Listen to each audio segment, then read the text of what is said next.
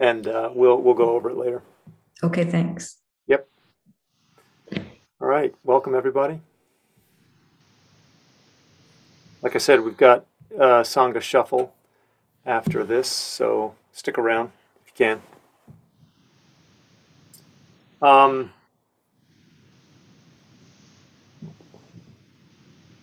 The first summer that I spent on Mount Baldy, I spent, I don't know how long, seemed like a long time, day after day, turning the compost.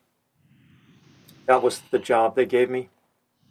And this was no regular compost job. It was a pit, I guess 6 or 8 feet by about 10 feet. And I don't know, 8 feet deep, more. Don't know how deep that thing went.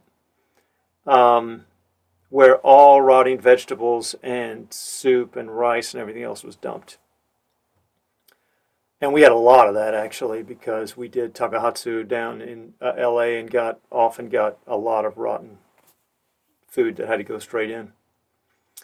Anyway, the pit was bisected, and though I couldn't really tell the difference between the two halves, apparently one of them was newer stuff and another one was older stuff.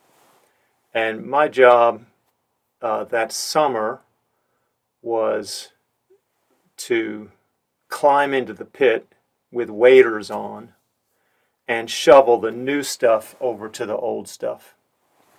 Everybody said the compost isn't really working, but we did it anyway. What's the name of that book? The Phantom Tollbooth reminds me of a scene in there, if anybody's read that. Anyhow, it was hot. And the stench was awful, and it was slimy, and there were lots of flies. And I did it anyway, of course. Welcome to monastic life. So I went from the calm, clean, fastidiously clean Zendo out to my work there, and then back to the Zendo. Day after day. And turns out this was actually a sneak preview of worse jobs to come. We had a composting toilet system that we tried to get to work for years. We just bought the wrong one, really, and it didn't work, and that led to a lot of shoveling shit. But anyway, this was all a worthwhile part of Zen training for me. And later, I learned that Buddhism has a long history of contemplating and getting close to the disgusting. The Buddha's robe, the original robe, Kesa. This Rakusu is a kind of a little imitation of it, patched together. But the original robe was supposed to have been funeral shrouds and pieces of cloth that are chewed by rats, defiled by menstrual blood. That was the idea back in the day. And then, so sort of the worst cloth you can find. And then the reason it's saffron is they would boil it in stuff to sanitize it.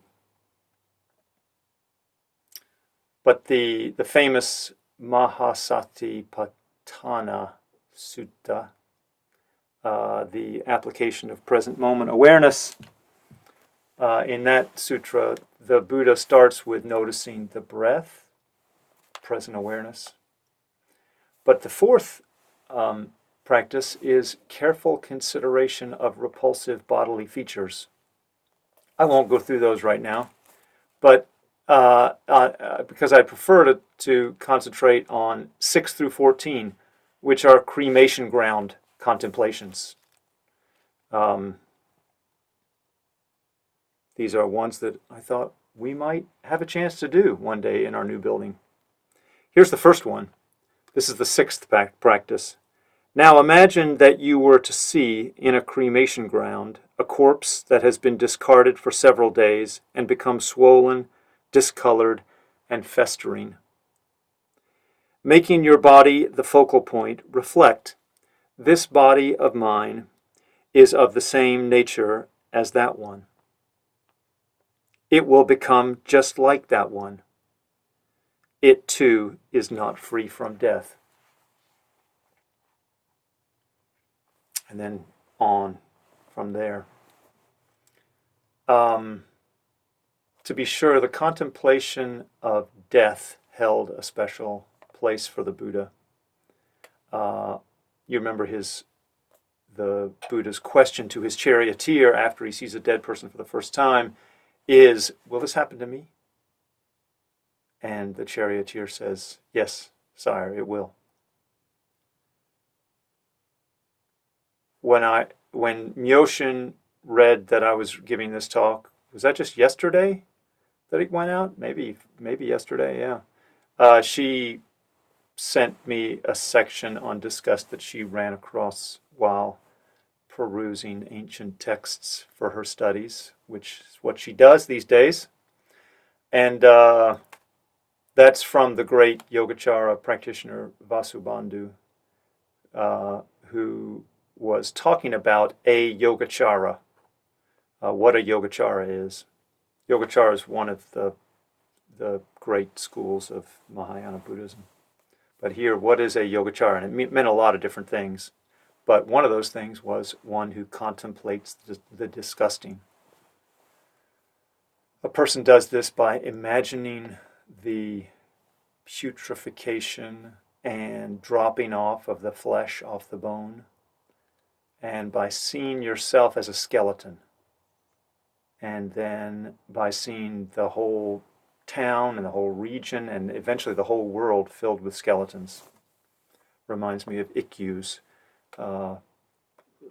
famous book, a verse on skeletons.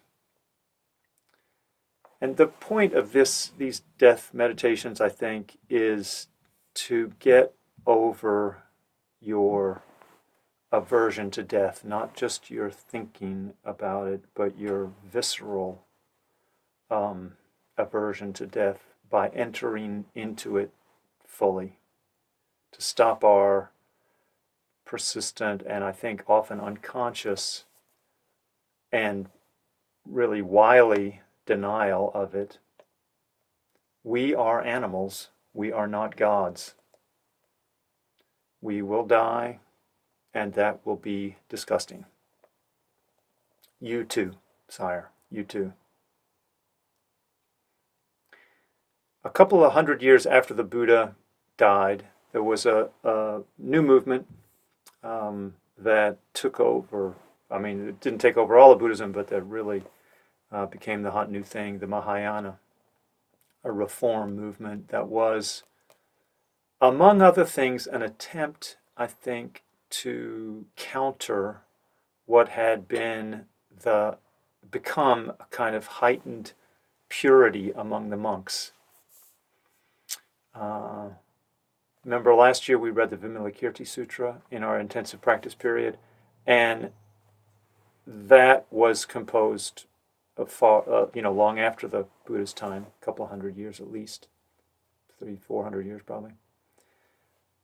And in there the Buddha's saying how wonderful the Buddha lands are, and that old school monk who's often the foil in these things, Shariputra, asks, why is it that our land is so crummy and impure?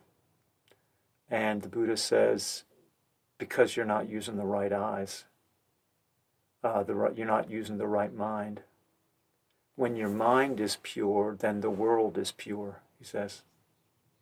And this is an important point, I think, that the distinction between pure and impure is made by you. Then there's that famous story in the Vimalakirti Sutra that I love so much, where the goddess comes down and schools those stuck in their ways old monks. You know, women in those days were already seen as impure. And what she does is she comes down and she showers them with flowers, which they have decided a long time ago to see, well, the rules say is an adornment, and thus should not be worn by monks. And the flowers stick to the monks, and the monks are well, disgusted. They're appalled. They're defiled by these flowers, and they try to get them off. And the goddess says, you know, they're only flowers. You should do more zazen. If we've made something or someone bad in certain circumstances, or maybe in certain circumstances unhelpful, I think we have a habit of making them, with our mind, something impure, something bad through and through. I sometimes say of that story that bad has a way of sort of metastasizing, taking over, so that before you know it, you think flowers themselves are impure.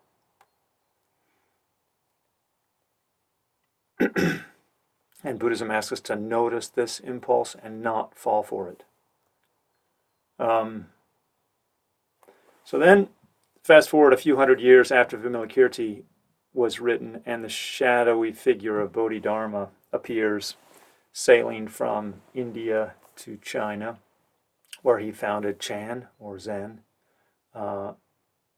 Whether he was an actual person or not, we don't know, but certainly he represented the original spirit of Zen. I love that about him. He was a rough and tumble guy, hairy. You know, everybody else was... He's always pictured with a bunch of hair. Probably stinky. And Buddhism at the time was well established and institutionalized, and you could maybe even say sterilized. Bodhidharma meets with the cultured Emperor Wu, who asks him three questions, and the middle of those questions is, when he's doubting Bodhidharma at this point, he says, what is the first holy principle of Buddhism? And Bodhidharma says, vast emptiness and nothing holy. He's known for that phrase, nothing holy. Holy, you see, in my view, is, among other things, pure. And Zen tends to work against this version or this vision of purity. Purity laws, having a fixed idea of the pure, of the holy. So this last year, in the intensive practice period, we studied Vimalakirti, this time Bodhidharma. So a couple of people who both were iconoclasts in their own way, or that challenged our way of seeing things. And Zen throughout, you know, when you have something as pure as the Buddha, for instance, you ask, what is the Buddha? And you get a common answer like 3 pounds of flax, or you get an answer like Yunmen's, what is Buddha? A piece of shit. Well, I won't go into the details of that, but either a piece of shit or a shit stick. It's not clear by the translation. They used to, which is to say toilet paper. And then, of course, Rinzai with killing the Buddha. Don't get stuck in your idea of a pure Buddha is one thing that's saying, I think. And it recognizes that there is this unhelpful tendency that I think runs deep in our species, and that I think we've developed over time, thanks to our imagination, the tendency to sort out the pure and the impure, the unalloyed good and the unalloyed bad, and to keep them separate. And thanks to this practice, I think I notice it more than I used to. And sometimes I'm better at doing something about that. In his book *Sapiens*, the historian Yuval Harari, interesting character he is, also a Vipassana meditator, has a section on purity and pollution. And he says, if you want to keep any group isolated and below you on the social pyramid, so Jews or blacks or untouchables or gays or women, convince yourself that the other is unclean, polluted. So the Nazis, when describing the Jews, used all kinds of metaphors and imagery like rats and maggots. And in America, white supremacists call blacks, of course, among other things, dirty and polluted. And you can't drink from the same water fountain or you'll be contaminated, or swim in the same pool. That's why that moment on TV that maybe you've seen that just chokes me up every time, of Mr. Rogers, when he offers the black, I think, policeman who comes by, a foot bath in a wading pool. And then Mr. Rogers puts his own feet in there as well. And they share that pool. That's at a time when, you know, pools are segregated. And that's a symbolic, visceral rebuke of racism, I think, that gets to a kind of one of its underpinnings, which is this purity idea. And that leads me to this New York Times article, a New York Times Magazine article that I read. I finished early this week. I had pinned it. I had bookmarked it for quite a while. And then I read it and I just got so happy. It's called How Disgust Explains Everything. And the author, Molly Young, centers this article on the kind of the, well, I mean, one of the modern, the person who's done more work on this than anybody else, actually. I guess I can say that. Trailblazer. Paul Rosen. And he is the psychologist, as I said, that put disgust studies on the map. And in the early 80s, he noticed that of the 6 basic emotions, anger, surprise, fear, enjoyment, sadness, and disgust, it was this last one that had hardly been studied. So she, and this is how Molly Young, this is what she says. Disgust is a bodily experience that creeps into every corner of our social lives, a piece of evolutionary hardware designed to protect our stomachs that expanded into a system for protecting our souls. She's a really good writer.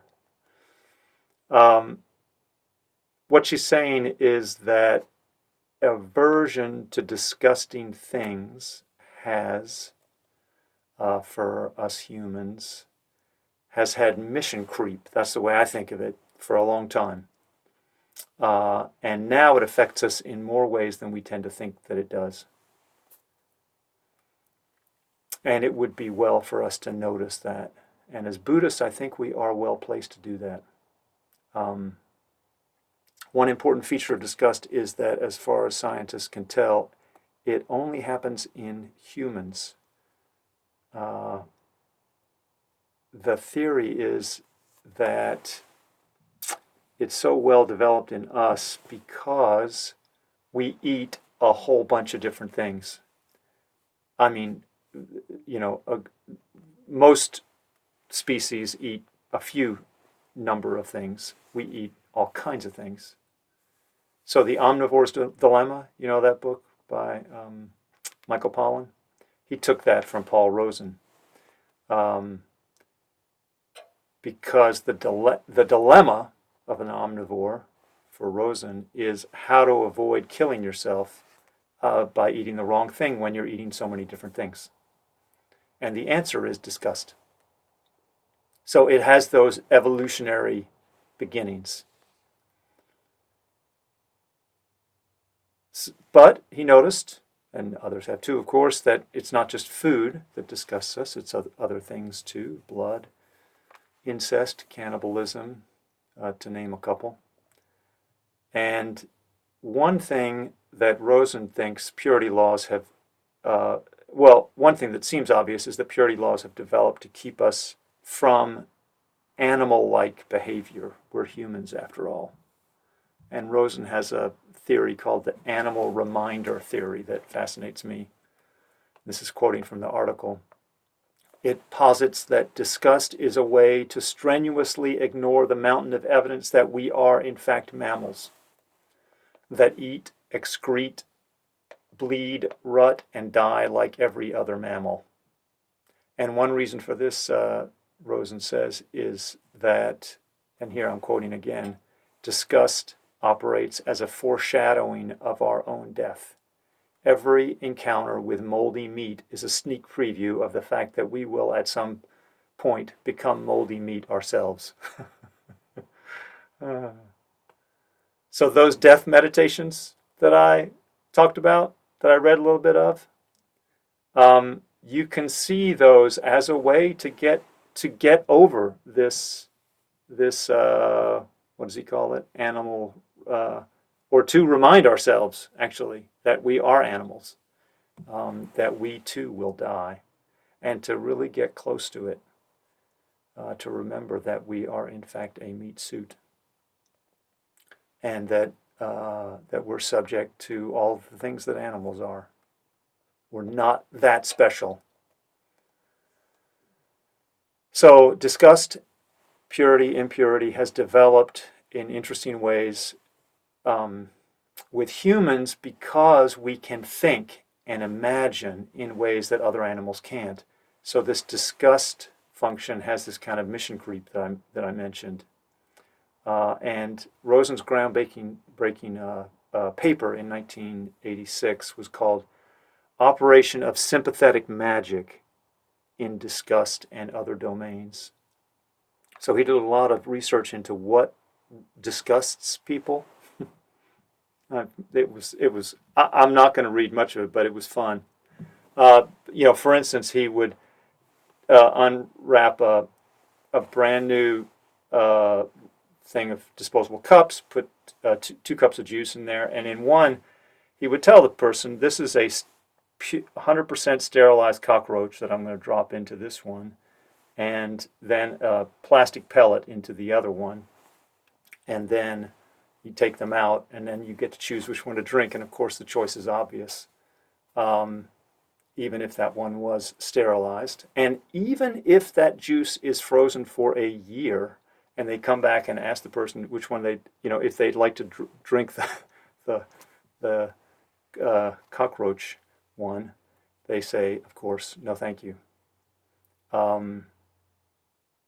So disgust acts like sympathetic magic, a term which psychologists use for magical belief in that magical belief systems in traditional cultures. And one of the laws of these systems is contagion. So once in contact, always in contact. Once something's soiled, always soiled. We think that, whether it's true or not. And you think about those monks in the Vimalakirti story that were afraid of being contaminated by those flowers. And I think this principle acts itself out in our lives regularly.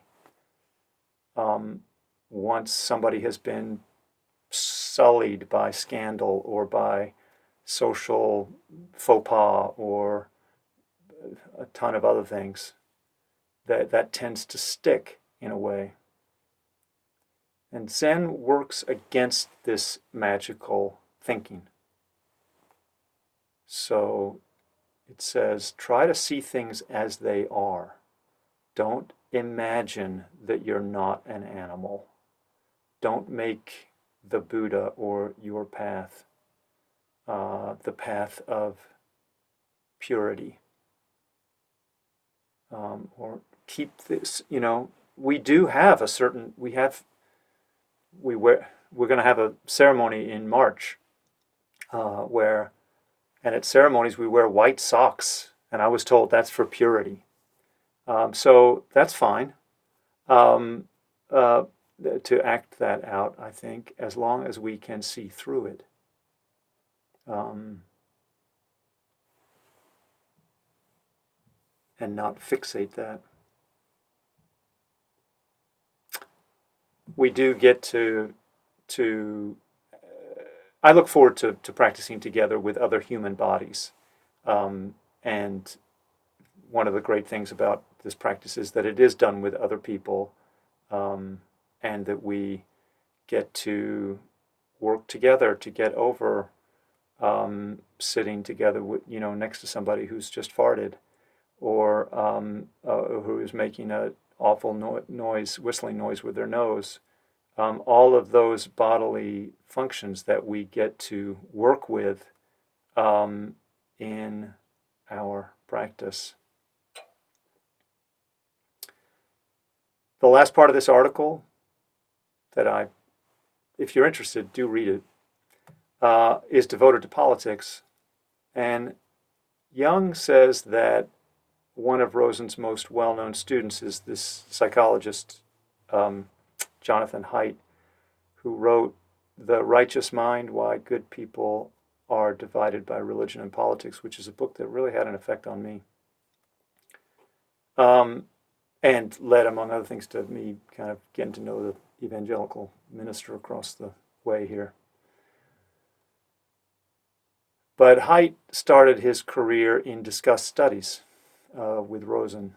And it turns out, one little interesting point is that liberals are consistently more open to disgust, and conservatives are far more apt to be disgusted. For conservatives, purity is more often one of the impurity is more often one of the foundations of their morality. Made me think, maybe we Mahayanists are kind of liberal by nature. Which tracks somewhat, I think, since they are reacting against this kind of what they saw as a more conservative tradition with its purity. But I think we have to go deeper than that, to be sure, because I think purity laws exist for all kinds of people, all groups of people. And I remember, Haidt talking in The Righteous Mind about how, plenty of liberals have purity laws around food, like organics and veganism and things like that. One of the handful of reasons that I am cautious about having the Zen Center engage in the political sphere or to join in with liberal causes, and that would be our team without question, I think, is that political teams are very sticky. And I think they tend to catch us and explicitly or implicitly need loyalty and purity in a certain way. Zen says, cautions us not to believe in our own group's holiness, including the Zen path, the Zen group. And one of the reasons that I was drawn to Zen in the beginning was that it says that right in the tradition. Just as a practitioner, I encourage you to notice your own purity laws. Notice your own disgust impulse, whether it's with a thing or a person or a group of people. Be curious about it. Jung really is a good writer, and here's another nice line from her piece. If the initial function of disgust was like a piece of caution tape plastered over our mouths, the tape has over time wound itself around other holes, to regulate sexual activity, and our minds to regulate moral activity. We humans, I think, live in a rich time. We live in a time that's in an interconnected world with a lot of mixing, where I think a lot of old ideas of purity have had to fall. Racial purity, country purity, cultural purity, and they're harder to hold on to, thankfully. And yet it's a hard habit to shake. We see that. We see racism is not done yet. And it seems to me that we live in another way in an increasingly sterilized world where we can in some way become purer and purer, further and further from rotting flesh, further and further from other people. We can stay at home. We can order everything we want right to our door and not go out and mix with others. We can sort each other and decide where we're going to live. And our associations, I think, can be purer and purer too, with people that, you know, in our bubbles that the Facebook and YouTube algorithm helps us establish and keep. Yeah, so all of that, I think, helps keep us pure as well in a different way. So there's a lot going on, I think. But disgust and contamination and impurity, those strong and, I think, elemental urges in humans, they can have big effects. And they have a tendency of skewing our view of ourselves and of others. And I think Buddhism in general and Zen in particular has a way of kind of investigating that disgust mechanism and impurity and purity and the tendencies around those things. So that's why I thought it'd be fun to give this talk. And, you know, on Mount Baldy, when I learned, among other things, to be unfussy and relatively down to earth, I think, and not too pure. I learned to eat what I was served and to do slimy and disgusting jobs and also to cozy up to death and to do my best not to categorize people or situations in a simple black and white way. Well, unfortunately, you probably haven't heard the last of disgust. I really did enjoy reading this article, and it spoke to me. I hope it stirred something in you, too.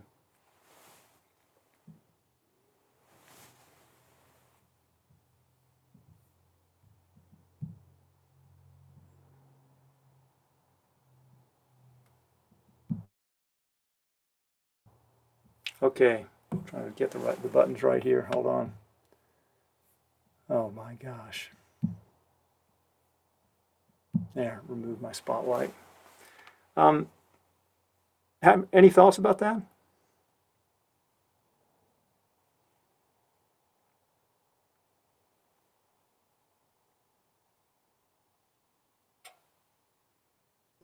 Were you disgusted by the talk? Was there... I'd like to share something, if that's okay. Please. I think some of these studies that you talked about also suggest that your level of disgust is not a conscious process. It's not one of choice. Absolutely. And so if your level of disgust correlates with your political preference, if you combine those two things, it means that people's political preference is really not one of free will. It's just how you're wired. And I think that's a really interesting thought. If you engage with people of a different political background, to just realize that it's not really their free will that led them there, nor is it yours.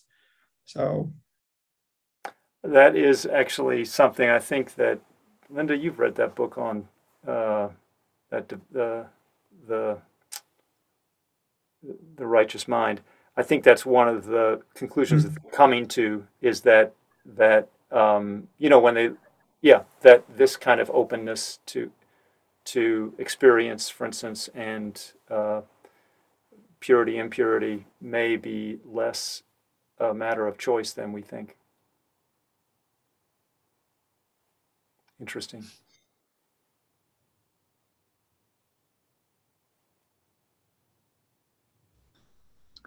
Other stories? Anybody have any stories of any grisly stories they want to tell? Or Joan? Yeah.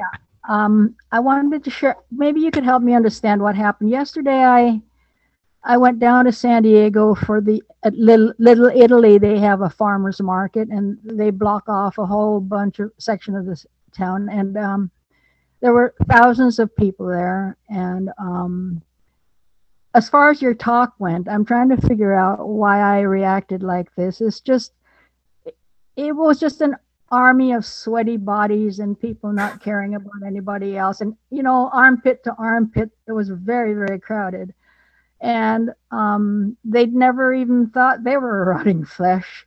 But the way I reacted was I felt kind of disoriented, and I was actually even dysfunctional in being in that environment. So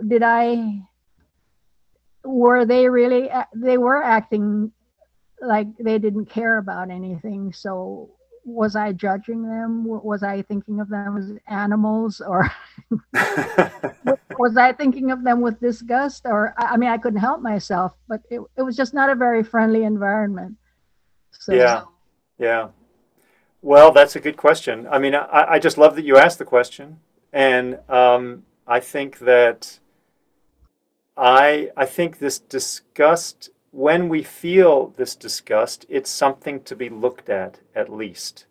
And I think there is a difference between, for instance, I think there are opportunities when we feel disgust to see whether whether, for instance, there really is harm here, so or not, and or whether this is kind of a knee-jerk, reaction to something, and that those knee-jerk reactions can lead to judgment. I think judgment of all these other people who are just so, disgusting or what have you. In a way that doesn't have to happen. Now, what it makes me think of also is COVID, which I did not put into my talk, but which is an actual bug, right? An actual contagion or contaminant. And but how do we sort of work with contaminants like that as well? I mean, I could imagine going to a thing like that and thinking, oh, all these people unmasked, that's a dangerous situation. And maybe it is actually a dangerous situation in that case. We can so there is that, but then how is it possible for us to, for instance, mask up without having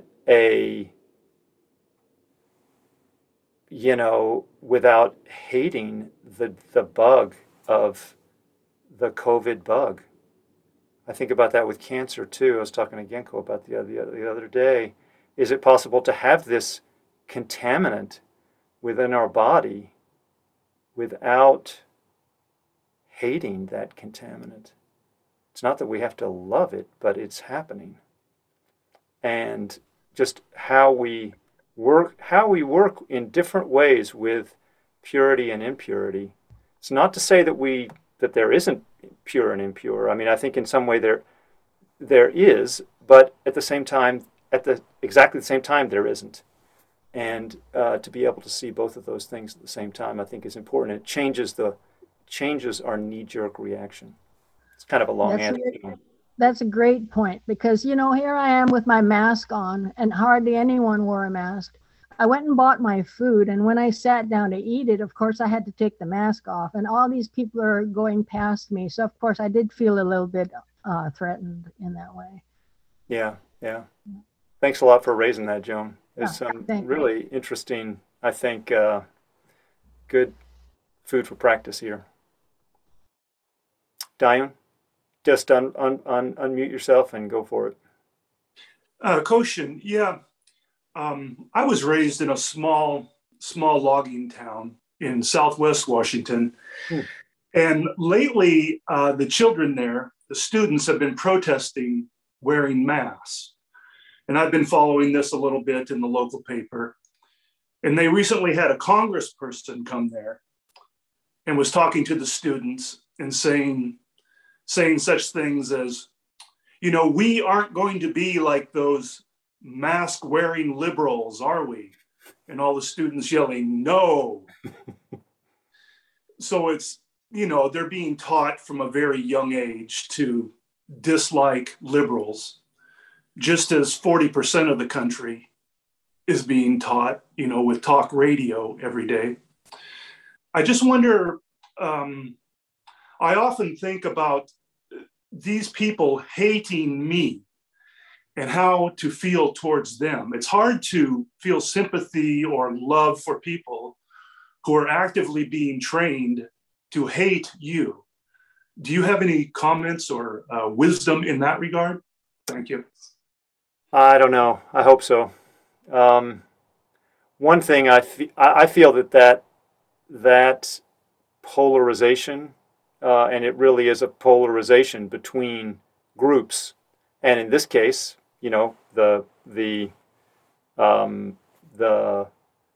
conservatives, for instance, that are listening to this stuff on talk radio and other places.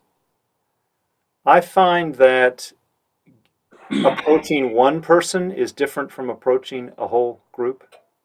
And I think there is a bias that we have toward seeing when we see one person that we know is identified with a group, to see the group rather than to see the person. And I think that in a certain way, I think we ourselves have to check ourselves when we about our own sort of contamination feeling. That's one thing I think. I sometimes tell the story of this, you know, we have a meditation supply business, and we offered, we needed a new employee, and the new employee came, and then we hired this wonderful woman. And then anyway, after a few days, it turns out she's an evangelical Christian. And I just thought, oh my gosh, this is never going to work. This is just never going to work. She's got to handle all these Buddhas. She's, she's bound to be closed-minded. I had that thought. Sorry to say, I told Lidun, Lidun, and Lidun, who's Norwegian, who doesn't know anything about it, know any better. She said, "Well, doesn't look that way to me." And as it turns out, it was. She was fantastic. Mm-hmm. But I had this prejudice against her based on her group. And so it's not that, anyway, so that's a long-winded way to say something about individuals versus the group. Yeah. Yeah. Good. Next time. Linda. There was a YouTube conversation recently between Jonathan Haidt and Yuval Noah Harari. So if you wanted to Google that and watch it, it was pretty interesting. It was really a lot about democracy and what our chances are to be able to maintain it. Wow. That sounds really interesting. That's the nexus of, if we can just get this resin in there, then we'd have bullseye for this talk. Bernetta, are you looking for the mute button? Yeah, hi. This will be the last one here because we're about to move on. I just wanted to comment back on, is it Dion who just spoke? Dion, is that how you pronounce your name? Dion. Oh, Dion? I'm sorry. I'm assuming that's right. Is that right, Dion? Yeah. Okay, Diane. I just wanted to say, you know, maybe we also don't need to worry so much about the young people. I was a diehard young Republican through, you know, into college, baby. So you can turn things around. I'm not now. So, I don't know. I think young people, we get persuaded and swayed, and then we can change. So I hope those folks hearing those messages, if their youth will, you know, grow up, learn some more stuff, and hopefully we can all work together and not be so polarized. So. All right, thanks for that hopeful message to end on. Thanks, folks. And I should maybe mention to those who came just a little bit late, on these first Sundays, we start the Dharma talk early because